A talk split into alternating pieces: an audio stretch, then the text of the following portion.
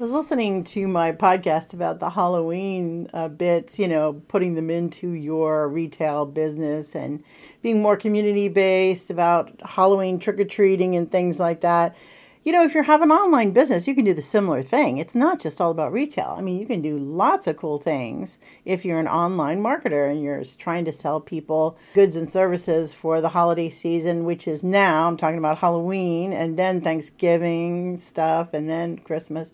You have all these things. Talk about what's happening now. If you jump the gun too much and you start throwing Christmas at people too early, you can have some backfire there. So you know that. I mean, that happens all the time. So consider your subject lines and what are you going to say? Something to do with what's going on out there. I tell you, the creative people who have the best subject line teasers.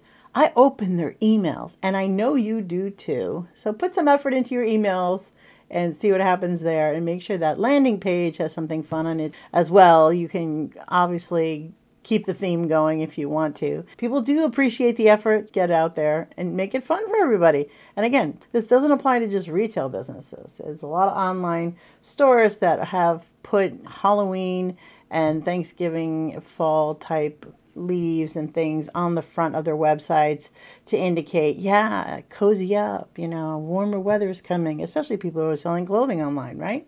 This is Jan from Marketing Residency. Hope you're having a great day, and I'm sure I'm going to get off the Halloween bandwagon here very soon.